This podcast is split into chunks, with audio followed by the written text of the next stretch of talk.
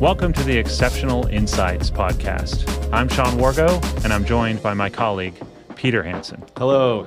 Together, we make up the market intelligence team here at Avixa, where it's our job to identify trends in the economy and understand how they affect our industry, the professional audiovisual industry.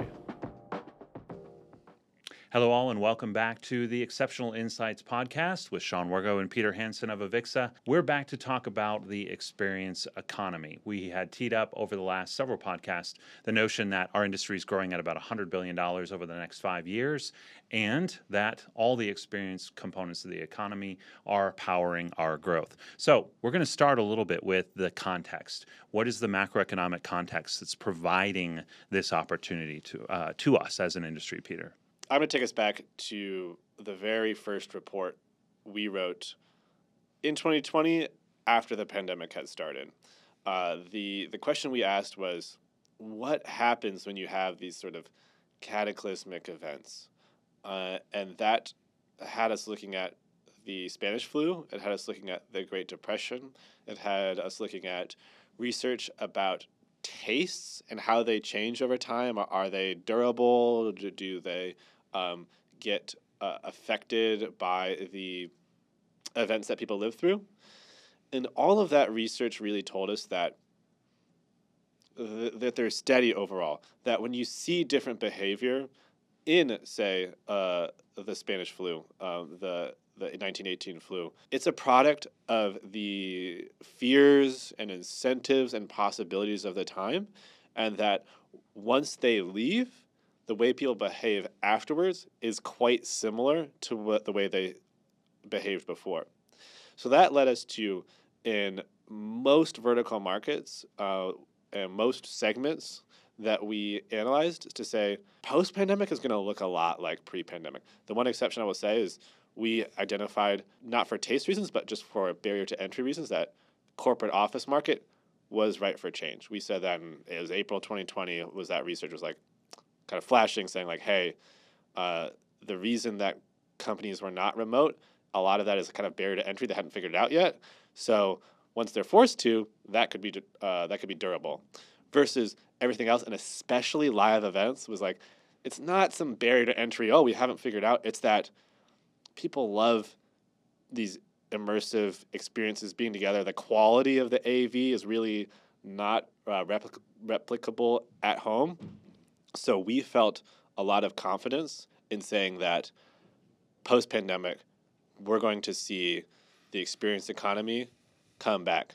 Now, I would say if you kind of compare what we've observed to what maybe I thought in 2020 at the time, it's been slower. I would say that I think part of that is a little bit like it's even hard to say the pandemic is like fully over now because people still get COVID. Like it's still an issue that matters.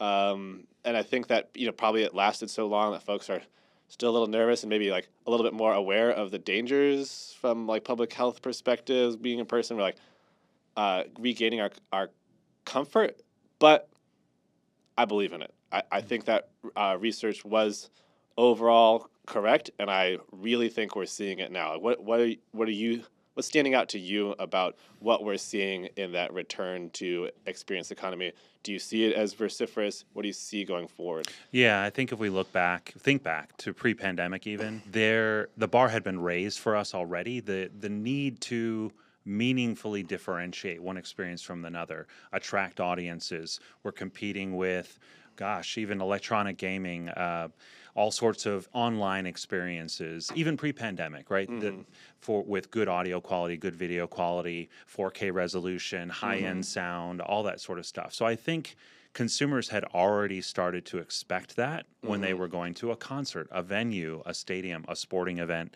all that sort of thing. We'd seen it in the screen wars in large stadiums. How big how big a screen can you put in? Yeah. You know, AT and T uh, Stadium for a while had that actually uh, mm-hmm. that uh, that honor, I suppose. Yeah. Um, so we'd already seen that gauntlet. The arms that, race. Th- that's right, the arms race for displays. So we'd already seen that gauntlet thrown down. Mm-hmm. I think so. You go into pandemic, people retreat from events. Mm-hmm. for for health reasons, for concerns, uh, for actual sh- just shutdowns. Yeah. And now as we come back, it's luring people back out certainly, but it's Mhm. also competing against all sorts of other experiences. So Mhm. I think that's a, a big driver here.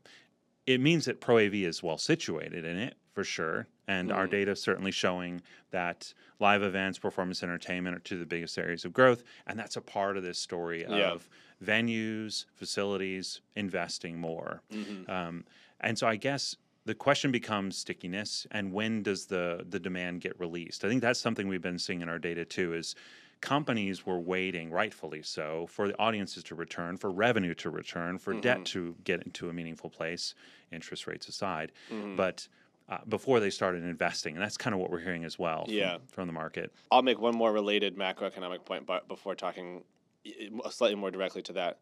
One is that uh, the macroeconomic point is that in the pandemic, the way the money has shifted, when, when it went away from experience economy, it went towards goods. And now we're seeing goods really struggling. I mean, we saw some of like the most peak pandemic things like Peloton struggling, and that was already like late 2021, 2022. Um, but even now, for example, uh, the, helping my girlfriend purchase a new road bike. And it was like, this is the first year since the pandemic that you could actually get a sale on a new road bike. Hmm. Uh, and that, and in, in that, in the sphere, like there are companies going out of business right now because goods were huge in 2020, huge in 2021, mm, falling off in 22, and now 2023, they're not coming back the same way. And that, that sign right there is like, if it's not there, where is it? It's the experience economy. So I think um, you're seeing those stories coming through in goods, and they're not maybe as clear in experience. But I promise you, if it's the money's not there, it's because it's over here in experience economy. Mm. Now, the one apart and why and why I say, okay, like maybe it's not like so clear in experience economy yet is these companies were hammered. The you know if you ran live events, 2020 was ghastly Mhm. uh, for for you most likely. Uh, 2021 was a hard year.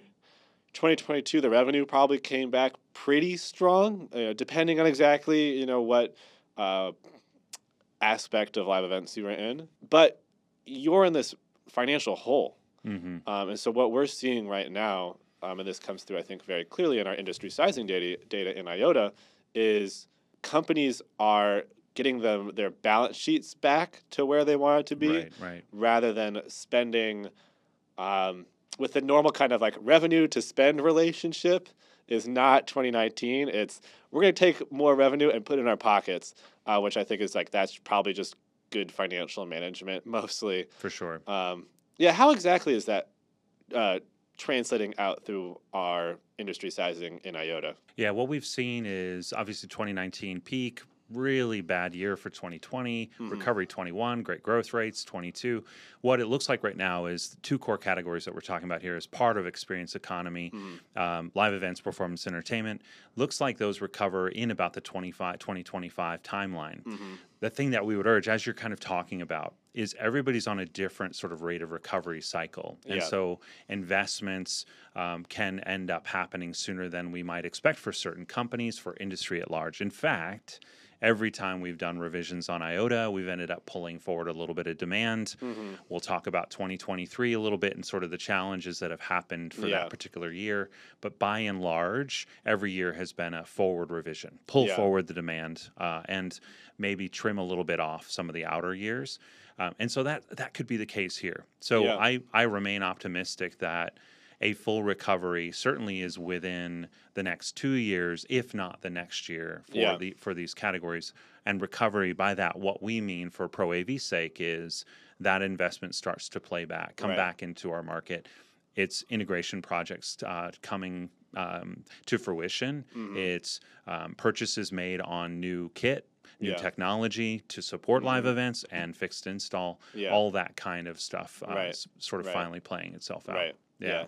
Yeah. And also, I mean, I think one thing we can see a little bit in the numbers is that you know some of the services are, are recovering maybe a touch faster, and then the For sure. hardware is a little slower. Yeah. Not so much because they're not necessarily spending on hardware, but they're like a little shy about maybe the highest end or pushing out just one or two years of replacement cycle. Right. Right. Now, absolutely. Um, you know, you Just mentioned to, that. yeah, just to touch on, that add real quick. Yeah. So rental and staging is the part of the services that we really attach to a live event uh, Uh-huh. spend, and that has been um, an area where we've seen the most recovery. So you see the spending on the staffing to strike and Right. set up and all that sort of stuff first. Then, as that improves, of mm-hmm. course, we have underlying wage increases that make you know a profitability story a little bit more challenging. Yeah. But what we start to see is the demand for the hardware then follows. Right. The kit gets used up. It's you know it's it's uh, running through its usable life, and mm-hmm. so the next wave of investment really is in the hardware. But yeah, I did want to affirm that certainly for us, rental and staging spend is where we saw a lot more mm-hmm. growth and continue to see it at a robust rate. Yeah. Yeah. Now a another aspect, um, and this is related to something you were saying about how it's not even not everywhere is fully recovered. You know, some places are beyond recovery. Um, are some very public, very prominent experiences hmm that are driving huge revenue. Yes. Um, and, and maybe folks are already guessing what I'm talking about. But I'm talking about the Taylor Swift co- uh, concert series. I mean, Mm-hmm. the revenue numbers on that are insane. You know, billion dollars, uh, and like like she keeps adding tour dates. It's uh, all this year, all next year. I mean, the prices are crazy. Um, and then the other one is the Sphere. Uh, on our, I mean, it's adding tour dates. Uh, you know, for the initial show. Uh, the prices they're able to charge are insane. The uh, you know when when Avixa posts about it on social media, it does great numbers, uh, and I see both of these as kind of indicators um, for us as market researchers. Say like, hey, look, there's the demand here. That demand that we kind of always thought was going to be there. Like here it is, uh, and then as well, I think investors are seeing it and going, yeah, it is back, isn't it? Like people are willing to spend a lot of money when it's cool. Uh, and one way that you're always seeing it, Madison Square Garden built a sphere in Las Vegas. They're now planning one in London. We'll see if it comes to fruition Mm. because those things are very difficult. The Las Vegas one's a billion dollars in debt. Second one could probably build a little cheaper, but it's like, whew, like borrowing is expensive now. So uh, we'll see how it goes. And um, uh, there are a lot of challenges, but I see that as just this overall positive indicator in terms of demand. Um, also, uh, probably draw for investment that, and not just uh, for and, and uh, this. Uh, this is what I'll ask uh, where you stand on what you see about this. Uh, but is it only the big, or the big kind of Yeah. like the public? Uh, you know, the headline news, and it's also kind of true and going to percolate down through the small. What do you think? Yeah, it's it's a great question because the project scale that we're talking about certainly can be out of reach for, say, a small to mid-sized integrator. Mm-hmm. Um, and so you look at the sphere, you look at big stadiums, you look at transportation projects that you know there's some experience economy stuff in there too. Right. Um, it can be a hard and very competitive landscape of Yeah. uh, project set to go Yeah. after. It's it's it's a project that any integrator would love to get a piece of, of course, Mm-hmm. uh, to be a part of that mix and prove out their capabilities for future opportunity. But I think what we're talking about here is not just the big and flashy. I think it's also this is a driver for us as an industry. It's the notion that um, experiences need to step up their game in order to win their audiences. Mm-hmm. And so, how do we do that? How do you do that in a smaller uh, venue? How do you do that in a, Yeah. a quick service restaurant, in a hospitality venue, Mm-hmm. um, in a more local stadium? So, those types of flagships, though, are the inspiration Yeah. that then trickle down. Yeah. I'm also even hearing about, um, we talk a lot about corporate office space. And one of the ways this may be playing out for corporate too is is hospitality kind of meets corporate. So you could even say that this sort of thing inspires how do we redesign office space to attract it to attract workers back in what kinds Yeah. of things not that we're going to have a sphere like work uh, office though Yeah. who wouldn't love something like that Yeah. but I think the notion is there of in, Yeah. inspiration um, to attract uh, to attract people and encourage people to come into a space, use a space. So I think that's what it's all about, and that's what gives me long term confidence in this and upside potential for it. Yeah. you know, we talk about $100 billion. We talk about 5.6% compound annual growth rate over five years. Mhm. We've asked the question, is more possible? Mhm. And as you look at things like this, you start to say, maybe it is. Yeah. Right. Maybe there's, this is me, glass half, glass half Yeah. empty, uh, uh, as, or glass half full, uh, as always.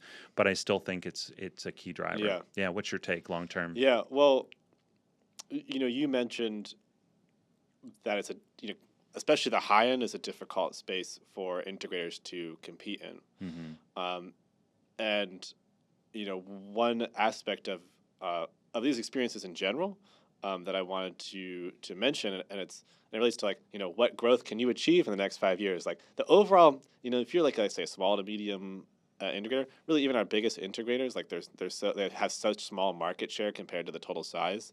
Um, and, and, you know, if you compare it to like a tech industry like search, you know, our, our integrators are, are tiny little guys Right. um, even if they're a billion dollar revenue company. Uh, so the growth that you can achieve is, is really it's kind of up up to you, obviously up to your competitors, up to the competitive landscape. Uh, but how can you compete in this market? And I would say that you know one challenge that really stands out is can you keep it fresh, Mhm. right? That um, an immersive experience is really cool, but it can be a flavor of the month pretty easily. Uh, so, if you, whether you're working on the sphere or you're working on something uh, really small, really local, I think, uh, and maybe this is a place where that you know term managed services comes in. Mhm. But like, how can you help your end users make sure that it's something that that keeps driving revenue? Uh, all of these types of experience to have an upfront cost. You know, even if it's not a billion dollar debt um, that you have to pay off, y- the success of it is not going to be that that first run necessarily, Right. but the second, the third, the fourth, the fifth. Can you refresh the content, make uh, the the technology continue to pay itself off? Uh, so I think that's going to be a, a challenge and a, and a place where you know these integrators who maybe have done one or two projects before talk to an investor who's maybe like new, newer to the space or like has some ideas. You know, you can be that uh, differentiate yourself differentiate yourself by being a great resource to help them keep whatever thing you design, whatever system, uh, whatever immersive area, uh, keep it fresh, keep the stories coming, um, keep uh, the newness of the content uh, to drive that long term revenue. Yeah, for sure. We talk about exceptional experiences, the marriage of three things: space, technology, and content. Mhm. And so I think you're you're right. There's there's something in each case. The space is the hardest to Right. change Yeah. over the t- over the short term and Yeah. even long term. It, t- requires more investment. Technology, though, absolutely Yeah. monitoring, um, remote service, uh, av- rental, Avia service, Mhm. um, that sort of thing has a lot of potential Yeah. for it. Even data analytics as an extension, content as service. Right. There's clearly a lot of Yeah. opportunity here. It is a part of our forecast that is the most bullish. hmm We're at about almost nine percent, eight eight and a half, I think, percent growth for managed services expected over five years. But I'm with you 100 percent on that one. Is where as we look at even things like AI coming in Mhm. that we've done podcasts uh, on as well. That to me is a- is a potential accelerator, a way Mhm. in which organizations, integrators can start to get a piece of that managed Right. service offering. Yeah. We talk a lot too about AT, um, IT AV convergence as a driver here, and I think Mhm. What helps the managed service story is the buyers changed. And Yeah. a lot of these larger organizations, IT departments are kind of owning the Mhm. procurement, and they expect those kinds of services. They're used to it Right. on the IT side, so all that lends Yeah. good fuel for what you're talking about. and managed services has the biggest value when you're changing regularly, right? When it's Mhm. like we build out the con- uh, conference room and then it's the same before we refresh in five years, the logic of managed service is not as good. When it's we create this experience um, and then it's going to have its run after three months and we're going to need a new one, that's when managed service is really valuable. So Right. that's really why you know it's a tough nut to crack, right? Why do we keep bringing it up? Uh, why do we bring it up here? It's it's because this is one of those places where it's not going to just be a single installation and then you just use it for five years. People are going to get bored of whatever experience you created. You have to refresh it. Um, and you know, you, you said space, space probably given. Technology, that's where the integrators come in. Content, you know, that's the, that's the question area. You know, Mhm. like can you really marry those two and, and help the flow between technology and content be really good? Uh, I think that's where Uh, y- there's a lot of revenue, a lot of growth, a lot of opportunity, and I think that managed service creates that flow probably in the most effective and efficient way for an end user. Yeah, and and clearly full integration, full vertical integration across those three areas within an integrator um, company is would be a great desired state. Not possible for everyone, but I think the key to this, the marriage of those three things, is good partnerships. It's uh, creative hiring. Yes, kind of picking opportunities.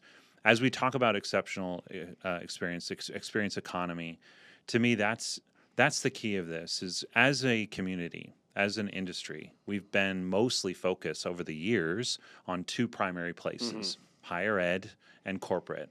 Those were mm-hmm. our bellwether, our bread and butter. You know, that's that's where a lot of the revenue honestly still comes from. But all of this is telling us as integrator community, boy, we need to be paying attention more to the markets that we wouldn't necessarily have thought about as much. Mm-hmm. And that could be retail, could be hospitality has been more of a logical extension for companies Right. in the past. Um, but certainly venues, events, Mm-hmm. um, you know, there's even play in this for government, military. So Mm-hmm.